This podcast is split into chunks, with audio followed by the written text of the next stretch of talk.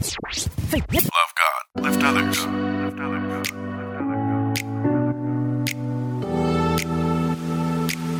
Welcome to Elevate Life Church.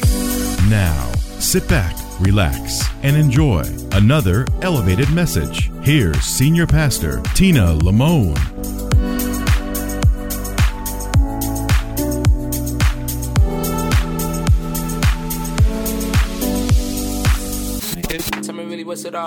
Song that I write, everything that I dream, laid it all at your feet that I never could see. All the greatest of things that you done for me.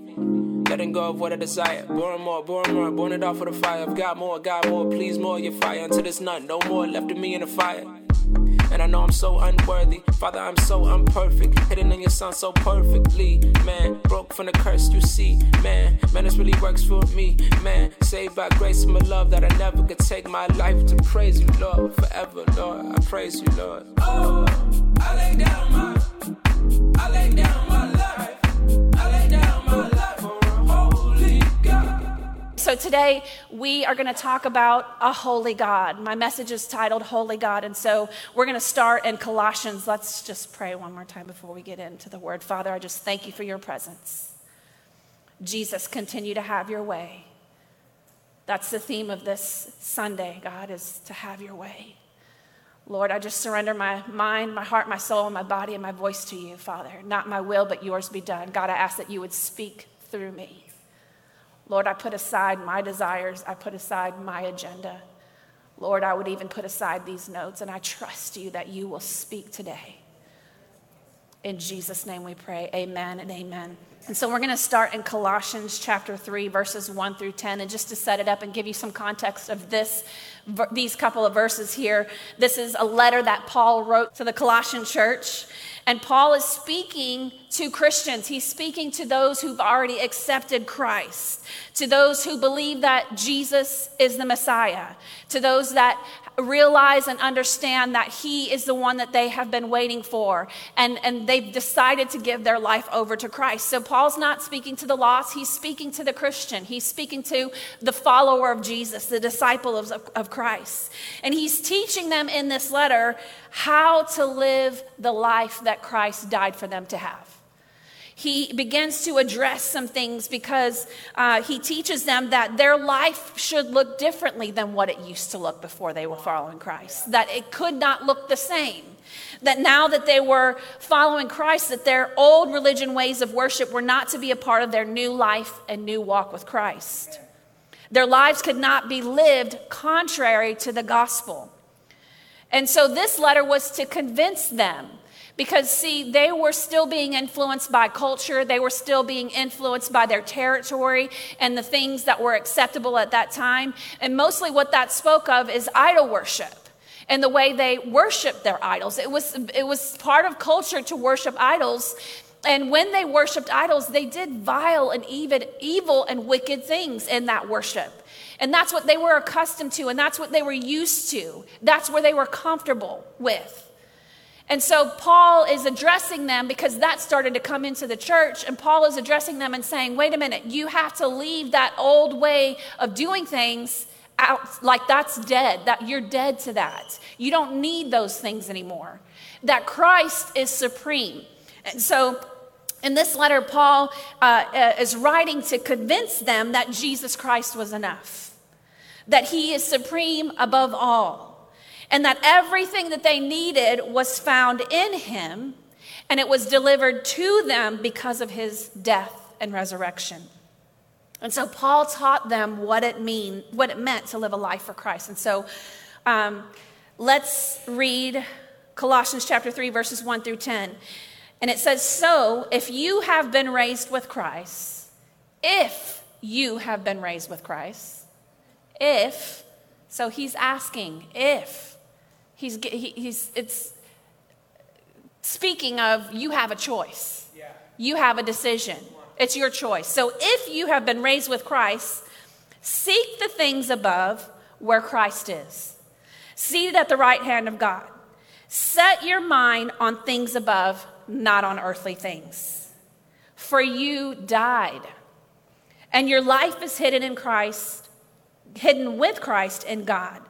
When Christ, who is your life, when Christ, who is your life, when Christ, who should be your life, Christ is my life. Is Christ your life?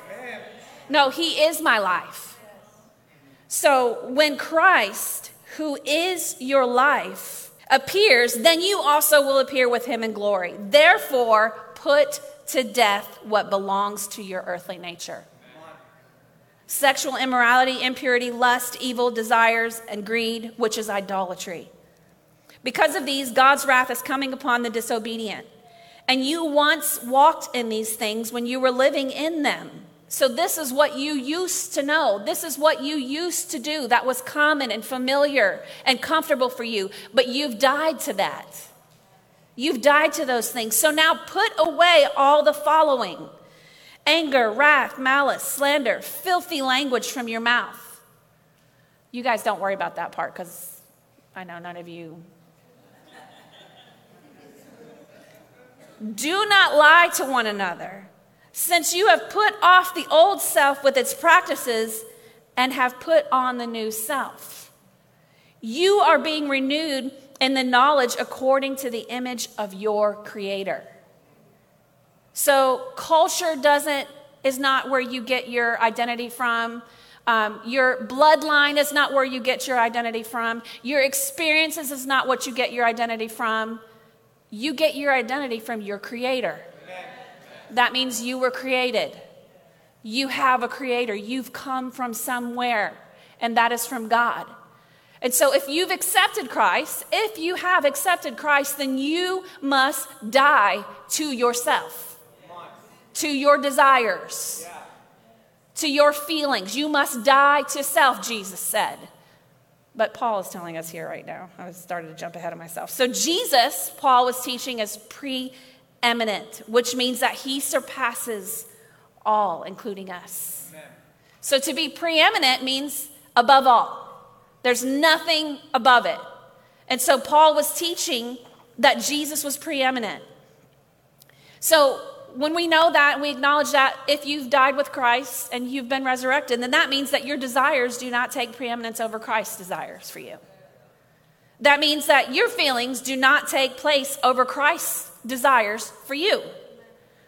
And if they do, because remember, he said, if you've died with Christ, so if your desires do take preeminence over Christ, then you have not been raised with Christ from the dead.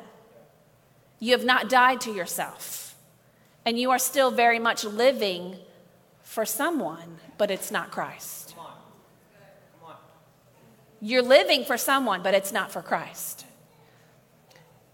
He says, You must put to death the things that used to guide and rule your life, Paul said. You must put them to death. So let's go to the Gospels. Let's go to where Paul learned these ways of living and following Christ. And what better way than to go and read the words of Jesus? So, who better than Jesus? Matthew, let's go to Matthew chapter 16. Come on, you guys, say amen. Are you with me?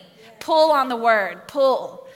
Don't, don't just sit there and listen to this great, encouraging message. This is not a great, encouraging message. This is God speaking to you. So let's pull on the word. You got to position yourself to pull and to receive. There's stuff getting released. Take it, yeah. grab it for yourself. Okay, so it says in Matthew chapter 16, verses 13 through 25, when Jesus came to the region of Caesarea Philippi, he asked his disciples, Who do people say that the Son of Man is?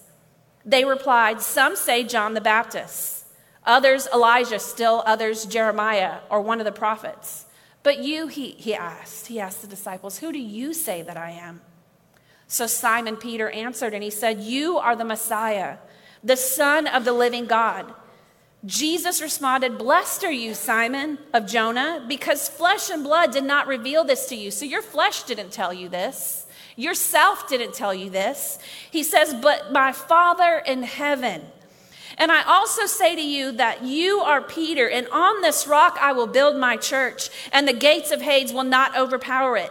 I will give you the keys of the kingdom of heaven, and whatever, whatever you bind on earth will have been bound in heaven, and whatever you loose on earth will have been loosed in heaven. Then he gave the disciples orders to tell no one that he was the Messiah. From then on, Jesus began to point out to his disciples that it was necessary for him to go to Jerusalem to suffer many things from the elders, the chief priests, and the scribes, and to be killed, and to be raised on the third day. And look at Peter. He just acknowledged that Jesus was the Messiah. And Jesus' response to Peter was, Yes, Peter. He praised him. He, he made it known to the other disciples Peter, you're the rock that I'm going to build my church on. Jesus was like, Yes, Peter is on my side. Yes, Peter, your flesh didn't tell you that. Your eyes haven't told you that. You know that because you've been spending time with God the Father, your creator. You are in tune with the creator, Peter. So Jesus was saying, like, yes, he's praising him. Can you imagine how great that must have felt for Peter? For, for Jesus to acknowledge him that way, to encourage him, and then to even say, I'm going to build my church on you. You're the foundation. You're going to help me do this. We're on the same team. All the things that Peter must have felt. And then Jesus begins to tell them, and Peter took Jesus aside, it says, and he began to rebuke him. And he said, Oh, no, Lord, not on my watch. This is not happening. This is not going to happen to you. Jesus turned and told Peter, Get behind me, Satan. Look how quickly Jesus went from acknowledging that Peter was in the right, that he was on the path of hearing God's voice, to then calling him Satan. This was Jesus' disciple. And so, in just three sentences, goes from saying, you, your flesh didn't tell you that. That was God who spoke this to you. You know this because God told you. And now he's saying, Get behind me, Satan. He says, You are a hindrance to me because you are not thinking about God's concerns, but human concerns. Then Jesus said to his disciples, If anyone wants to follow after me, let him deny himself, take up his cross, and follow me. For whoever wants to save his life will lose it, but whoever loses his life because of me will find it. Peter was so confident. You are the Messiah. You are the one we've been waiting for. We're following you. Jesus is like, Yes, this is my best friend.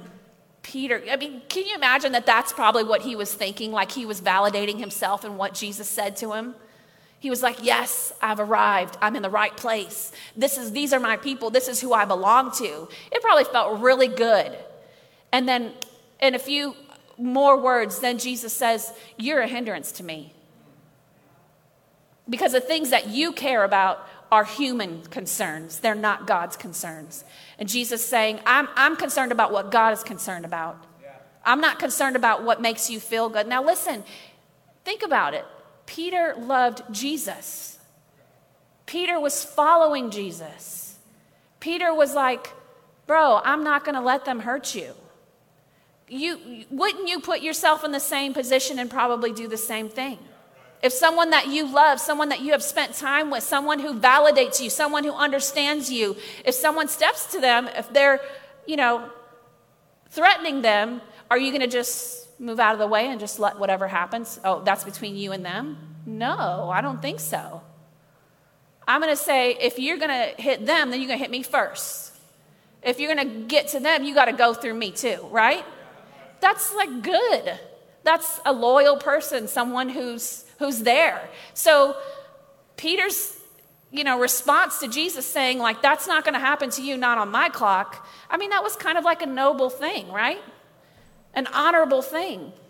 But let me just get you to think about it a little bit different. Jesus said, What you're concerned about is human concerns, and I'm concerned about the things of God. So Peter stood up and said, No, I'm going to protect you. I'm not going to let those things happen. But Peter was saying that because Peter didn't want to feel what it felt like to be separated from Jesus. So this was out of Peter's selfish feelings and desires but it looked so good. It looked right. It looked like uh, we would honor, we would respect somebody who would defend, right? We would respect somebody and hear Jesus saying, You're an hindrance to me, and he's calling him Satan. So, how quickly and easily it is once we've made a decision to follow Christ to get off track, to let our feelings guide us make decisions for us, cause us to respond. So Peter didn't want to see Jesus die. Peter didn't want to see Jesus suffer because that wouldn't feel good. And so Peter's response came out of that desire of not wanting to see Jesus suffer, but that was his self. That was his own feelings. And so he responded out of that because that was part of who Peter was. And Jesus said, No, you're a hindrance to me. Because of your thinking, you're a hindrance to me. Jesus was following the voice of his Father. Peter's concerns were human concerns. Jesus said, Let him deny himself. If you want to follow me, so he addressed this with Peter, if you want to follow me, let him deny himself. That word deny means to refuse to let yourself have. So just think about that for a moment. Jesus said, If you want to follow me, you must deny yourself. Let him deny himself. So he gives you the option, it's your choice. Let him deny himself. Let him refuse himself some of his feelings. Let him refuse himself to have selfish motives. Let him refuse some of his desires. Let him refuse some of his cravings. And so that's part of following Christ is that we're choosing to live a life that Christ died for us to have. That means we have to deny our feelings, our desires, our goals, our dreams. We have to lay it all down. God's concerns are human concerns. What is leading your life? Let's look at Matthew chapter 6, verse 24. Jesus continues to teach the disciples, and he says to them, No one can serve two masters, since either he will hate one and love the other, or he will be devoted to one and despise the other. So you cannot live for yourself and follow Jesus at the same time. You cannot do it. Jesus said this you cannot have two masters. You cannot serve both God and money. And in this scripture, money speaks of seeking wealth and desiring uh, natural things and seeking out uh, provision. So when you're seeking out wealth, it shows that you don't trust God and His ability and desire to provide for you, or that you want it before He says that you can have it. You're seeking out things that are that probably God wants to give you, but you want it when you want it and you don't want to wait for God to give it to you. So that's serving self. And there's Christians who are calling themselves Christ's followers, but they do what they want to do when they want to do it. Uh, this is a joke, okay? But Diego, um, as he was growing up and coming into being a teenager, I would, you know, tell, instruct him or give him instructions and tell him to do something or don't do a specific thing. And he would respond to me and say, I do what I want when I want. I would be like, boy, he was, he was brave. But that was his flesh speaking. Like it was a joke, but really that's what was inside of him. Uh, and that's like the life of a teenager. They want to do what they want to do when they want to do it. They don't care about the consequences. They're not thinking about the consequences. And unfortunately, that's the way most of the church is living. That's the way most of the Christ followers are living. Jesus told the disciples, Don't worry about what you eat, drink, or where you're going to sleep, because that's what the pagans do. They are concerned about those physical needs. You are either following your desires or you're following God's way. It can't be both at the same time. This foot going in this direction and this foot going in this direction takes me nowhere. Takes me nowhere. It's impossible. You cannot follow Christ and follow yourself. Meet your own needs. Live your own life at the same time. But many of us are doing that.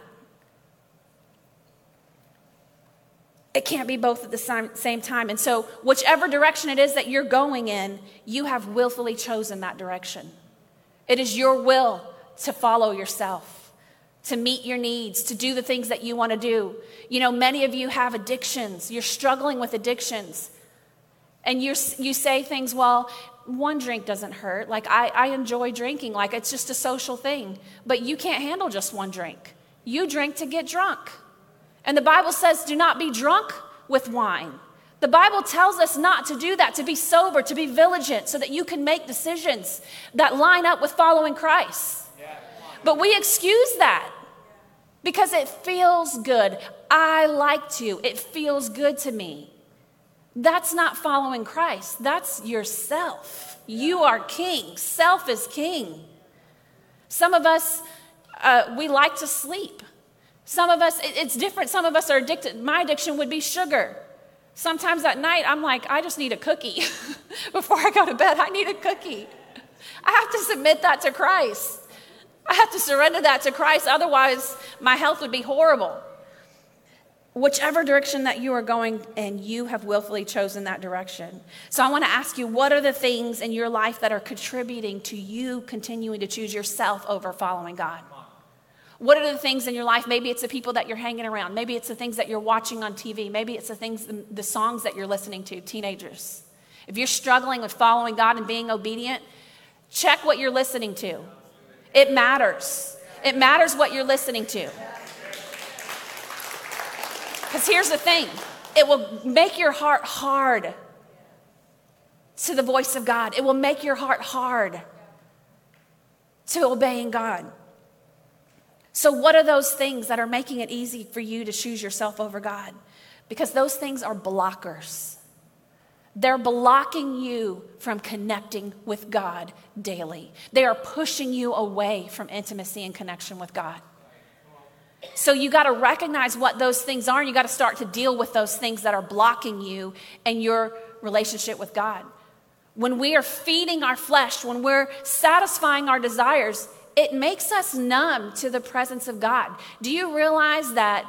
Uh, you know, we, I've said this before. We, we say, God, I invite you into this place. God's already here. He created the world. He's already here. That's part of like our human way of saying, God, I want, I want to feel your presence. I invite you to move in my life and in my, in my heart. It's a way we communicate to each other. Welcome, I welcome you here. And so we say that to God, but God's already here. But the thing is, is when we're serving ourselves, when we're satisfying our selfish desires, it makes us numb to the presence of God. It makes us, it, it causes us to be blind yeah. and not aware that in some of the situations that we're going through or dealing with, God's already there. Yeah. God's already there. Let's look at Luke chapter 9, verse 23. This is Luke's account of what Jesus said. And Luke said, If any man, Luke said that Jesus said, If any man will come after me, let him deny himself and take up his cross daily. So in Luke's version, he adds the word daily, that Christ said daily. This is something that daily you have to do. You have to die to self daily and follow me. It says, If any man will come, again, it's your choice. Which way are you going? Which way have you been coming, going? Will you follow Christ? Because you can't go in two the directions at the same time. It says, let him deny himself. Following Jesus requires denial of self. And we must, we must sacrifice. We must give up our selfish desires. But here's the thing many Christians are not sacrificing self. Most of us are rather very self indulgent, especially when it comes to pleasure or when we're bored, we seek to please ourselves. And there's no limits to what we will do to feel good. There's no limits to what we'll do to satisfy our flesh. To be self indulgent means this to do exactly what you want to do whenever you want to do it. And so when Jesus told Peter, You can't do what you want to do when you want to do it, you think you want to protect me? That's not about me, that's about you.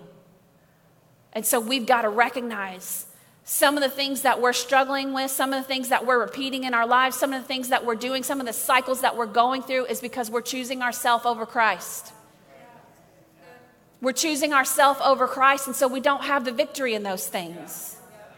I'm not saying that cycles won't come, but you should have victory more than you're failing. And some of us are at the same level we've been at for years, fighting the same battles, going through the same things. Christ says, Deny yourself, pick up your cross and follow me. So there's no restraint when it comes to feeding our flesh and satisfying ourselves. When we live for our own interest, we are neglecting God, we're neglecting our relationship with Jesus, and we're neglecting the Holy Spirit. We cannot keep serving ourselves and believe the lie that we are following God, because you're not. You're not following God. There is no deliverance, there's no healing, there's no vision, there's no power, there's no future in your Christian walk unless you deny yourself and follow God. There are only repetitive cycles of failure, disappointment, heartbreak, bondage, and death. So there's so many times where we've sat down and counseled people um, specifically use singles as an example. I've, I've counseled so many singles who've said to me, you know, my husband and I said to us, pastors, like, I'm tired of picking the wrong type of person. I'm tired of ending my relationships this way. I'm tired of finding myself in the same cycle. I'm tired of going back to these addictions. I'm tired of failing. I'm tired of this. I'm tired of the oppression and the depression. And so, usually, we'll challenge and encourage that person and say, you know what, now is a time that God really wants to grow you. He wants to heal you of these things. So, maybe you should take some time and not date anyone right now so that you can focus on your relationship with God, so that God, give God room and time to build you up. And when you're in a relationship with someone else, it, it messes with your being your capacity to hear what God's saying because being with someone physically is meeting a need and it feels really good. And so you, you'll have the tendency to put that before hearing from God. And so right now, until your, your hearing from God is stronger than your desire to be in a relationship with someone, take some time and be alone. Let me tell you, 99.9% of the time that we have given that advice, it has not been taken. They continue to be in relationships. They continue dating, even though we clearly said right now, set this time aside, consecrate yourself, let God speak to you, let your relationship with grow, grow, with God so that you don't keep making the same cycles, so that when you are in a relationship that you can bring something to this relationship, and that's your relationship with Christ. So that you can actually add to the person and not take something from them. So that you can go in with, I'm already full. I don't need you to fill me up, but let's do life together. Let's accomplish kingdom things together. But the advice isn't taken. Why? Because self is more important than following Christ. That means you're selfish. I'm selfish, so I'm not pointing the finger. But we're selfish. We're selfish Christians. And Jesus is saying you need to deny yourself. You need to deny yourself. So the truth is is that we need limits in our lives. We need someone to help us to discover and to decide what you should limit in your life because many of us are just trying to do it on our own. We don't want people to know about our weaknesses. We don't want people to know about our struggles and our cycles. We want people to see, oh, I'm a Christian. I love God. I lift others. I'm a follower of Christ, but I'm meeting my needs. God understands. But Paul told the, the Colossians, he said, if you have accepted Christ, if you've died and risen with Christ, you let that old life go. All those secrets, they need to go. All those addictions, they need to go. All those ways that you believe about life, that your parents have taught you, that your culture has taught you, that your circumstances have taught you, you need to submit all those things to Christ. Even the good things, even the good desires, the desires that look good, can be contrary to God's will for your life. You know, sometimes just because something's good doesn't mean it's God. A good thing at the wrong time is not a good thing, it's a bad thing. It's not a God thing if it's not in the right time. So it's not about, oh, this is good, this is bad. No, it's about listening to the voice of God and putting God's will before your own desires, submitting your desires to God. So, Paul said to, said to, uh, the, Paul said, imitate me as I imitate Christ. He understood and he knew that when Jesus was on the earth, they followed him by proximity. He, he was physically there with them. So it was easier to follow Christ. I mean, it was still a sacrifice, it was still hard. They still had to do things that they didn't want to do, but you get what I'm saying. Jesus was physically there doing it with them. So they had something to look at. They had a person to ask questions to. They had a, a, Jesus, why are we doing it this way? Jesus, who are you praying for? Why did you pray for him that way, Jesus? They had him there. It was proximity. Paul said, imitate me as I imitate Christ. So he put himself in between following Jesus and the people. He understood that when Jesus was on the earth, all you simply had to do, if you wanted to hear what he was saying, was get close to him and you could hear his voice. So you simply walked up to him or behind him or beside him. You could seek him out to stay close to him, to be able to see what he was doing. It was as physical as much as it was spiritual. But Paul understands when he said, Imitate me as I imitate Christ, that now Jesus is not with us in the physical. He's not eh, with us in a physical sense. So it's a lot less tangible. Following Jesus is a lot less tangible for us. So, how do we follow Jesus as Christians? How do we follow him now? We know that Jesus is everywhere. Like I said, he's omnipotent, he's omnipresent, he's everywhere. He's in us, he's before us, he's beside us, he's behind us, right? He's everywhere. So, how do we follow him? I'm going to give you three very simple ways to follow Jesus. You remember his teachings by staying in the Word of God. You stay in communion with his Holy Spirit. And you follow the example of those who you, whom you are called to. God has called us to follow others. Paul stood up and said, Follow me while I follow Christ, because Jesus understood, Paul understood. They thought they knew how to follow, but they didn't. And so Paul had to say, Watch me as I follow Christ. Many Christians believe that they know how to follow Christ. They, they believe that they know how to follow Jesus, and they're only actually enjoying the idea of following him. They are following themselves. And what happens when you're following yourself, yourself is leading, then you begin to have idols in your life. You begin to have idolatry against God. That was one of the very first things that God revealed to the children of Israel is that you have no other gods before me. Don't put anything before me. Nothing comes before me. But when we serve self, you are serving idols. That means, you know, when, when the children of Israel went through the wilderness, when they came into the time of having judges and rulers, you can read over and over again in the book of Judges where it says, that they did what was right in their own eyes, that they stopped obeying God, that they stopped living in the will and the purpose of God. They stopped relying on God and they did what was right in their own eyes. They served themselves. They went back to what was comfortable to them. So, when I say to find a healthy leader, I'm not talking about a perfect leader. There is no perfect leader. And if that's important to you, I love you and you're welcome to visit, but this is not the church for you because I'm not perfect. My husband's not perfect. So if you're looking for a perfect leader, they're not here. Let me just save you the time. So I'm not when I'm telling you and I'm encouraging you to follow someone, that hangs many of you up. You're like, "No, it's just me and Jesus." And you're deceived.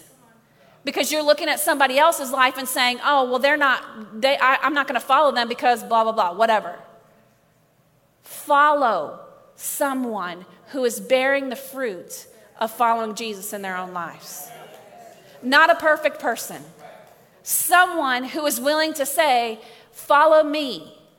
Someone who is willing to say, I messed up. I made a mistake. I'm sorry. Don't make the same mistake that I made.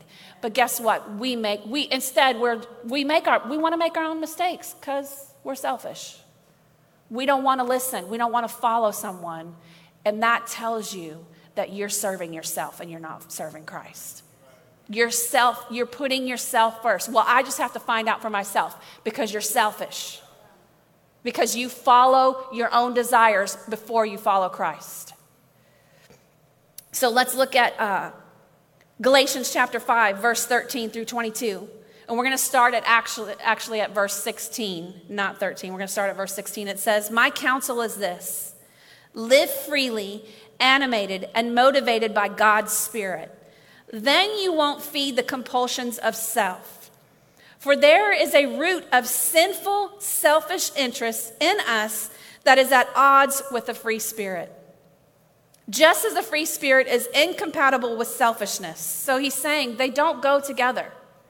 It's not, it doesn't, being serving self and following God's spirit that gives us freedom does not go together. It's incompatible. They don't work together. It's water and oil, it doesn't mix. These two ways of life are contrary to each other, so that you cannot live at times one way and at times another way according to how you feel on any given day. How much clearer he lays it out for us. Paul lays it out for us so clear. When Jesus said, Follow me, Paul said, Let me help you with what he meant by that. Let me explain to you what he was talking about. Depending on how you feel, you don't get to choose. You don't get to choose. You have to submit that to Christ. Your desires, your dreams, your goals, even all the good things, they have to die because you have to learn to make Christ a priority. Until Christ is a priority, then He gives you back your dreams, your desires, your wants, and it's way better. It's way better. So it says, Why don't you just choose to be led by the Spirit and so escape the erratic compulsions of a law dominated existence? Now, listen to this. It's obvious what kind of life develops out of trying to get your own way all the time. So many of us are followers of Christ, but we are tirelessly making decisions, working, maneuvering, manipulating to get our way all the time. It says, this is what comes out of, this is what you'll develop out of trying to get your way all the time. This is the fruit that you're going to bear repetitive, loveless, cheap sex. So, cheap repetitive, loveless connecting with others. A stinking accumulation of mental, emotional garbage. Wow. To me, that speaks to me. I relate to that. Here I am. A few years ago, I was diagnosed with CPTSD, not just PTSD, but CPTSD. I'd never even heard of that before. I didn't know what it was. I, so it wasn't just post traumatic stress disorder, it was complex post traumatic stress disorder. I'm like, of course. Of course, that has to be what it is. I didn't know what that was, and so I had to research. And when the psychologist told me that initially, I rejected. I said, No, I don't. I don't have complex PTSD. I didn't want that. I, I, I'm like, God, you heal me. I want you to do a miracle. I want you to heal me right now. That's what I wanted. But that was my desire. It was a good desire. I wanted to be healed. I had to surrender that and submit that to God, but I wasn't yet ready to do that. And so I continued to research and figure out what, what, is, what does CPTSD mean? And I started to see how I was responding to certain scenarios or instances and how my body would uh, respond and um, things that I would say or ways that I would try to protect myself that I didn't really realize why I was doing these things and why I had no control. Here I am, a praying Christian. I read my Bible. I'm following after the heart of God. I'm a pastor. And I'm struggling with some things, with some weaknesses, with some cycles that I hated. And I couldn't get the victory over those things. And so I, am seeking out help, and my therapist begins to tell me, Tina, you need to go to a trauma center. You need to address some of these things that you're dealing with in your physical body. So, guess what I did? I stopped going to that therapist because I didn't want to go to a trauma center. No, God's going to heal me. God's going to, he's just going to take care of it, and I'm not going to be, I'm not going to do those things anymore. Yet I continued to do them. So I went to another therapist because I didn't like what that therapist said. So I went to another therapist, started paying more to see a new therapist. And guess what she told me? Tina, if you want to stop these cycles, you, I think you really need to go to a trauma center. There's some things you need to address. There's some memories that you need to confront. There's some things that have happened that you need to confront and come to grips with. So the first therapist told me you need to go to a trauma center, and the one she uh, referred me to was like a three to seven day. And I was like, heck no, I'm not going to no trauma center for three days. I'm not doing that. I don't want to do that. God, pick another way. So then the new therapist says, Tina, there's this trauma center. It's 30 days. So, guess what I did? I stopped seeing her and I went back to the first one.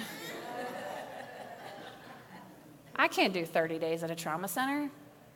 And I, and, she, and I remember she, the look on my face, she said, Are you okay? And I was like, 30 days, that's just kind of freaking me out a little bit. And she's like, I realize, you know, she said, I realize that's a lot for you to hear. She said, But if you want to get victory over this, if you want to change, if you want to get some freedom, there's some things that you got to confront, and you don't have to do it alone. She was a Christian, thank God. She said, You don't have to do it alone. And so I went back to the other therapist and I got her referral and I made the decision to go to the trauma center. Let me tell you, I went to that trauma center angry at God. I was mad because I was submitting myself. I was having to submit myself to someone else. I was following someone else's advice. And it was hard to do it. It was a sacrifice for me. I didn't want to go to a trauma center. I was going to have to leave my phone with them. I, am saying have to, but I chose to do it, but I was still mad about the things that I had to do because of my choice. And I just went there and I just told God the whole way there God, why am I here? Why do I have to do it this way? This feels like I'm alone. Why am I having to deal with these things by myself? I was so mad. I was so mad. I got there and I handed over my phone when I was in registration, and I just remember like trembling. And I said, God, I don't want to do it this way, but not my will. Your will needs to be done in my life. And I want to be healed. I don't want to pass these things on to my kids. I don't want to continue to live in flight or fight and always be defending myself and trying to protect myself from people that I don't even know because I don't trust anyone. God, I want to believe in people. I want to be healed. And so, not my will, but yours be done. You know what that was? That was a decision to die to myself. I had to make a decision to die to myself. So, I'm encouraging you and I'm challenging you and I'm telling you, as followers of Christ, to do something that God has been dealing with me on. Tina, if you want to walk in healing, if you want the anointing on your life, if you want to see people delivered and set free, then you have to die to your plan and your way of doing things and getting there. And you have to do it the way I'm telling you to do it.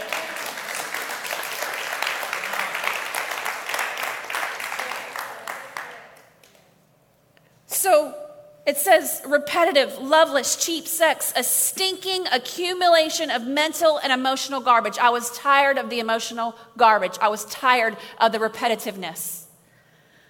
Frenzied frenzied and joyless grabs for happiness, trinket gods, magic show religion. That's what I wanted. I wanted God to do a magic show and deliver me like that instantly.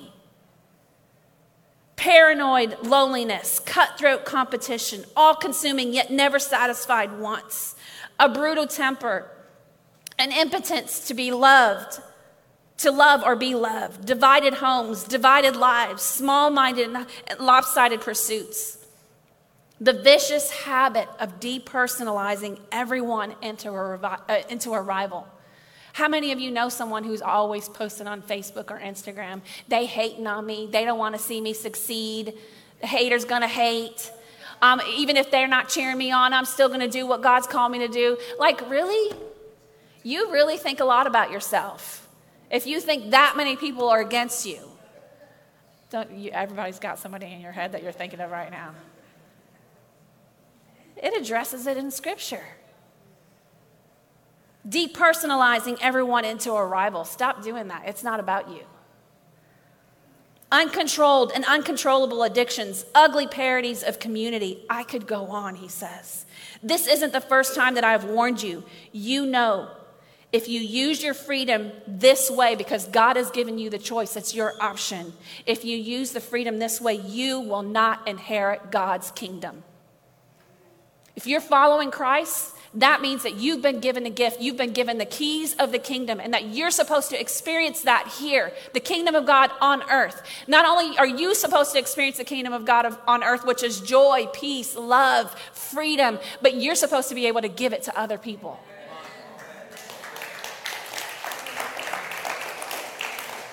But if you're not dying to yourself, you're not experiencing the kingdom of God. When we give ourselves over to the flesh, it consumes us. So don't be deceived. I'm going to just do this this one more time. Yeah. Nope. No flesh. No, I'm not going to look at that computer. I, my sex drive is so strong right now. I just want to go look at the, the computer and just satisfy myself right now, and then I'm never going to do it again. That's a lie. Your flesh demands to be fed. So you have to train your flesh what you desire. You have to train your flesh what it is that you want. If you want your life to produce the life that Christ died for us to have, you have to put your flesh under submission. Because otherwise, it will bind us and it brings out the worst in us. Daily, you have to choose to give yourself over to God and His desires for you. And let me tell you something I'm not talking about self awareness. I'm not talking about being self aware, I'm talking about denying yourself to follow Christ because there is a difference. God is not going to make you do something you don't want to do. He will not force you. He's given you free will. He wants you to choose and decide. However, He will ask you to do things that you don't want to do. He will ask you to do things that you don't feel equipped to do. He will ask you to do things that you don't feel qualified to do. He will ask you to do things that are outside of your comfort zone. He will ask you to do things that you don't think your brain is wired for. He will ask you to step out of your personality to follow Him. I've heard so many people say, That's just not me. This is just who I am. I'm always going to be this way. That's just, I can't help it. You can, but you choose not to.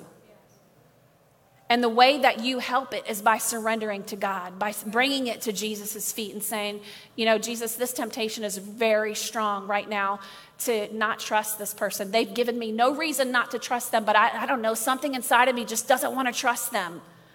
But God, I realized that because I was so hurt as a child, I was abused, I was neglected, I wasn't protected, it affects my ability to see good in people. It affects my ability to trust or open myself up. So, God, even though right now I'm struggling to trust this person, I just ask, Holy Spirit, that you would help me not to respond out of my trauma, but that you would help me to respond out of my healing, out of your love, out of your death for me, out of your resurrection for me. That's dying to self. That is dying to self. Our tendencies our repetitious thoughts and behaviors. Give it to God and ask Him. You acknowledge it, be real about it, be true about it. But God, I need your help because I, I, I can't stop doing this on my own. I need your help to not do this. You know, it makes me think about uh, the Enneagram. And what that is, is like a test that you take to discover what are your strengths and what are your weaknesses and what your personality is like. And so the problem is, is that instead of using this as a guide to help people grow and mature, Christians use it to give themselves identities and make excuses for why they are the way that they are, for the choices that they continue to make over and over, choices that are limiting them, choices that are keeping them from submitting to God, choices that are keeping them from following God. But the Bible says that you're dead to sin, you're dead to your choices. That if Christ lives in you, you live in him. And he gives you the power, he gives you the capacity to overcome and go beyond what these profiles suggest that you can do. When you follow God, you step out of your personality. You do whatever it takes to bring glory to God. Do whatever it takes to follow the one who created you, your Savior. Paul said, I can do all things through Christ. He didn't say, I can do some of the things that are in my wiring and personality through Christ. He said, I can do all things. Yeah. So self awareness is helpful. It's even wise to reference these things when making choices like job, career, or things like that. But the bottom line is, is that as a Christ follower, you simply need to accept that sometimes you have to do things that you don't want to do because Christ is asking you to do it. Your personality profile does not have the final say, God does. And on the other side of being aware of your strengths and your weaknesses, on the other side of that is your dependence on God and God's strength and God's leading. Push yourself beyond your desires. Push yourself. Recognize your desires, recognize your feelings, and then push yourself beyond them. That's how you follow Christ. Be faithful to God. You, some of us are so faithful to ourselves. Like, I need a rest day. I'm going to go get myself a massage. I'm going to do this. But we're not faithful to God. Yeah. We'll take care of ourselves, but we don't take care of our relationship with God. We're not loving on God. We're not checking on God. You understand what I'm saying? Not to make sure God's okay, but to make sure you're okay with God. So let's look at um, 2 Timothy chapter 4, verses 3 through 5. Before I read that, I just want to say to you don't let your heart be numb to the importance of following God daily. For the time will come, it says, when people will not tolerate sound doctrine, but according to their own desires will multiply teachers for themselves because they have an itch to hear what they want to hear. They will turn away from hearing the truth and will turn aside to myths. But as for you, exercise self control in everything, endure hardships do the work of an evangelist, fulfill your ministry. So, Paul was saying here, do the work. It's going to be hard to follow Christ, but do it anyway. Because when you do that, it's going to enable you to witness to others, to bring others to Christ, to fulfill your purpose and your calling and the reason that He created you. So, let me ask you, what are your ears itching to hear? Because that's where you're going to seek your answers. Check yourself. What am I itching to hear? And justifying in how I'm living my life. Am I living a self led life or have I learned to deny myself and put Christ first? Self control is hard, but do it anyway. Don't stop bringing glory to God with your life. Let's go to Ephesians chapter 4, verses 17 through 19. It says, Therefore I say this and testify in the Lord, you should no longer walk as the Gentiles do in the futility of their thoughts. They are darkened in their understanding, excluded from the life of God because of their ignorance that is in them and because of the hardness of their hearts. They became callous and gave themselves over. When they lit, fulfill the desires of their flesh, they're giving themselves over to promiscuity, for the practice of every kind of impurity with the desire for more and more. You think you're going to satisfy, but you will never be satisfied. And it takes you to a place that you never imagine yourself having the capacity to be. When you pursue or satisfy the flesh, it blocks your awareness of God and His will. You will not experience the joy, the peace, the grace, the forgiveness, the hope, the life the healing, the power, the anointing, and I could go on and on. The holiness of a life lived for God. God is holy, and He desires His children to be holy. To live a holy life, you must learn to deny yourself, to put Christ first, to put your desires on the cross, and let that cross go to death let your desires go to death because He's going to give it back to you. He's going to give it back to you. It's going to be better than anything that you could have imagined. It's going to be with freedom. It's going to be minus the repetitive cycles, the drama, the failures, the disappointments, the betrayals. Stand with me as we close. We're going to close with this scripture. It's in 1 Peter chapter 1. If I can get someone to help me on the keys. 1 Peter chapter 1 verses 14 through 15. It says, As obedient children, do not conform to the evil desires you had when you lived in ignorance. You were living in ignorance. You didn't know what you were doing before. But now you, that's no longer where you are. You're not in ignorance anymore. He says, But just as he who called you is holy, so you be holy in all you do. 1 Peter chapter 1, I'm going to read it to you now in the message version. It says, So roll up your sleeves, get your head in the game, be totally ready to receive the gift that's coming when Jesus arrives. Don't lazily slip back into those old grooves of evil, doing just what you feel like doing. You didn't know any better then, but you do now. As obedient children, let yourselves be pulled into a way of life shaped by God's life, not our own desires. A life energetic and blazing with holiness. God said, I am holy. You be holy. You call out to God for help, and He helps.